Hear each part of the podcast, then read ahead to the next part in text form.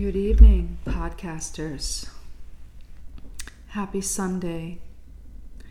Isn't it wonderful to be blessed by God Himself, who gave us the gift of faith? That no matter what happens in this lifetime, God is stronger than any circumstance we have to face.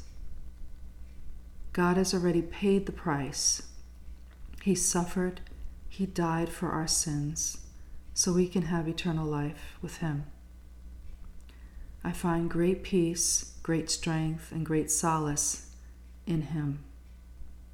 And so should you and everyone who believes in the Catholic faith.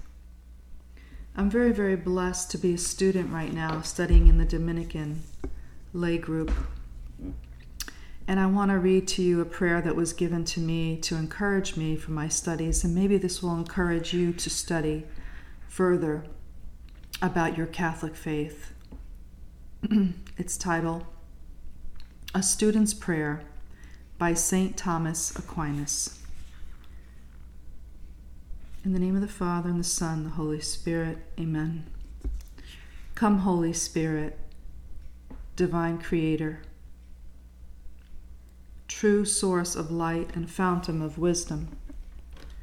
Pour forth your brilliance upon my dense intellect, dissipate the darkness which covers me, that of sin and of ignorance. Grant me a penetrating mind to understand, a retentive memory, method and ease in learning, the lucidity to comprehend an abundant grace in expressing myself. Guide the beginning of my work, direct its progress and bring it to successful completion. This I ask through Jesus Christ, true God and true man, living and reigning with you and the Father forever and ever. Amen.